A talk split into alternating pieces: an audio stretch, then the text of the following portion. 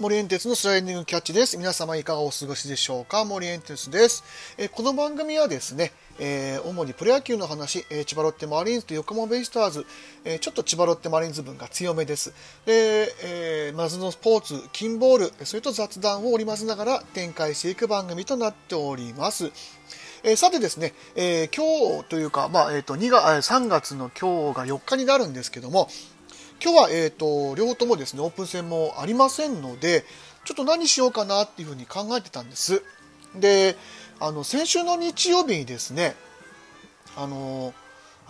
毎週の日曜日11時からやってるテレ朝でカンジャムっていう番組があるんですけど、僕あの番組好きでですね、よく見てるんですよ。で、その企画の中でですね、プロが選ぶ、2000から2020年2000年から2020年の最強の J-POP ベスト30っていうのをやってまして、その日曜日のカンジャムの時に、触りをやって、本編は、昨日の水曜日、3月の3日の6時50分ぐらいかな、確かそのぐらいから、放映をしたんです。で、これをですねちょっと僕録画して、嫁さんと見てましてですね、結構ねケンケンガクガクになったんですよ。なのでちょっとこの辺から話をしていこうかなっていうふうに思っております。で、あと見てる方がいらっしゃるかどうかわかんないんですけど、30曲がざっと出てまして、ちょっとこれ言った方がいいのかな、言いますね。30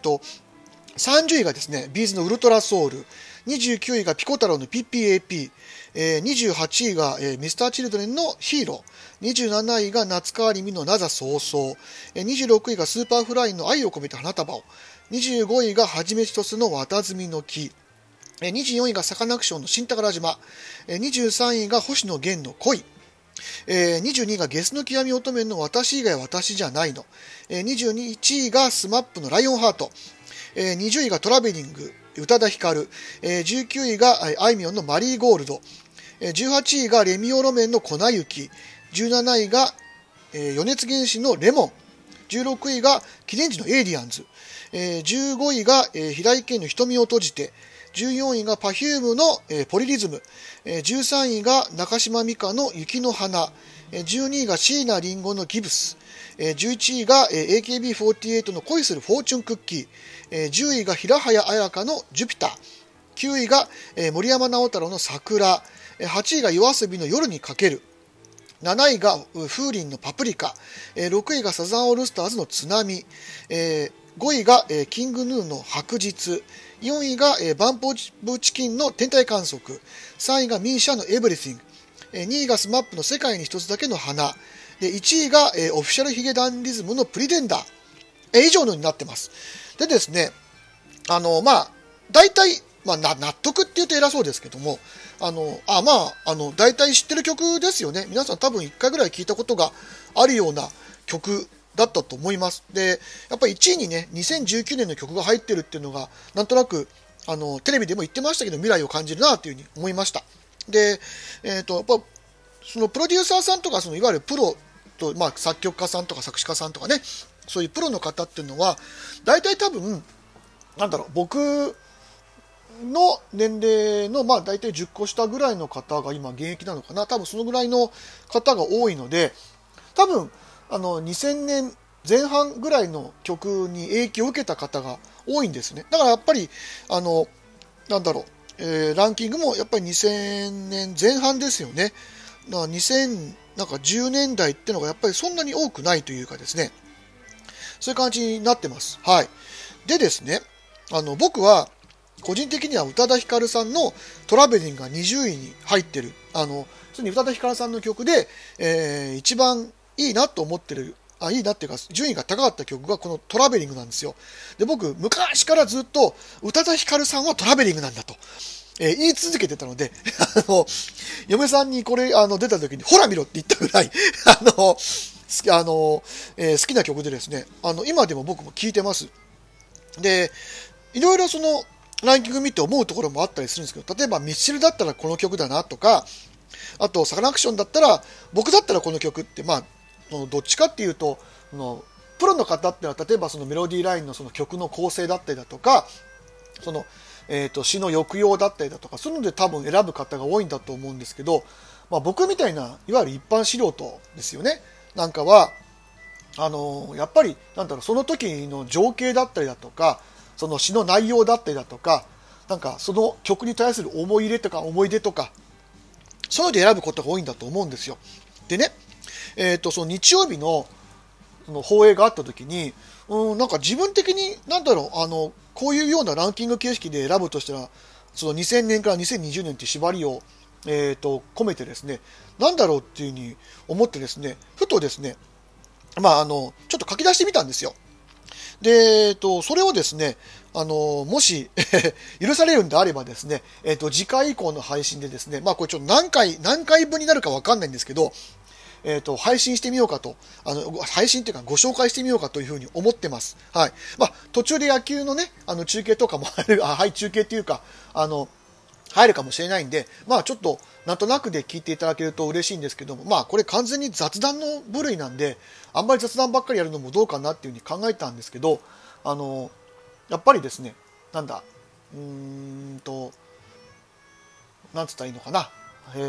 まあちょっと暑い今ちょっとね熱がね入っちゃってるんで熱が入ってるうちにちょっとやってみようというふうに思いましてですね。でもこれ面白いのはやっぱりなんかエイリアンズが入ってるのがちょっと面白かったですね。これ00年なんですよねキリンジの。はい。なのでだからまあ昨日かななんかそのやった後に割となんかエイリアンズがツイッターで文字が踊っててですね当のキリンジのお二人もなんか入ってすいませんみたいなコメントを出してたんですけどね。はい。で、やっぱり面白いと思ったのはこの30曲の中にドリカも入ってないんですよね。これはちょっと不思議だなと思ってなんか何度でもとか僕はすごい好きな曲でですねまあだからこの辺がだからそのやっぱりプロが選ぶのと僕らみたいな素人が選ぶのとのやっぱりちょっと違いだったりするのかもしれないななんて思ったんですけど。はい。でそれこそYOASOBIは入ってるのに、ずっと前中でいいのにとか例えば、ヨルシカとかあの辺りが入ってなかったりとかねちょっと面白いですよねこういうのもね見てると。なんで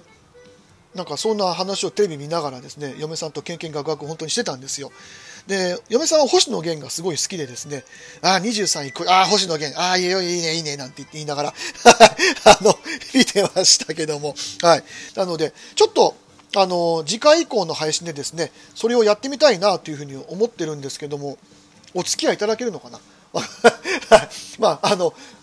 お付き合いいただけなくても多分やっちゃうんですけどすいません本当に。なのでちょっと、今日は短めの配信という形になります。で明日以降というか次回以降にですねちょっとランキング形式でやってみようかと。で30曲にしようと思ったんですけど30曲紹介するのもまあ変なしだるいんで本当は10曲ぐらいにしようと思ったんですよ。でも今度はね10曲だと、ね、絞れなくなっちゃって15曲プラス、特別枠2曲ってすごいめんどくさい感じですけどにしてみました。でねやっぱ調べててね面白いのは、まあ、僕も割とな年齢じゃないですかないですかって言って僕今47なんですよ。ってことは、2020年とかから考えてまあ、2000年までって大体25、6,7 ぐらいの時なんですよね。でやっぱりそのあたりの曲ってやっぱいい曲が多くてこれにしようかなと思ったら実は99年だったとかって割とあってですねこれ入れらんないじゃんとかって思ったりもしたんですよ。だからやっぱりちゃんとなんか年代調べてみるとこれってこの年代なんだとかねこんな経つんだとかっていうのはね結構発見でした。はい。なのでちょっとね次回以降それを紹介できたらなというふうに思っております。なのでちょっと今日はすいませんこのぐらいにさせていただいてちょっと次回以降の配信で紹介させていただければと、まあ、思い出も含めつつですねやっていこうと思ってます。それではすいません今日はこのぐらいで以上です。森哲でした。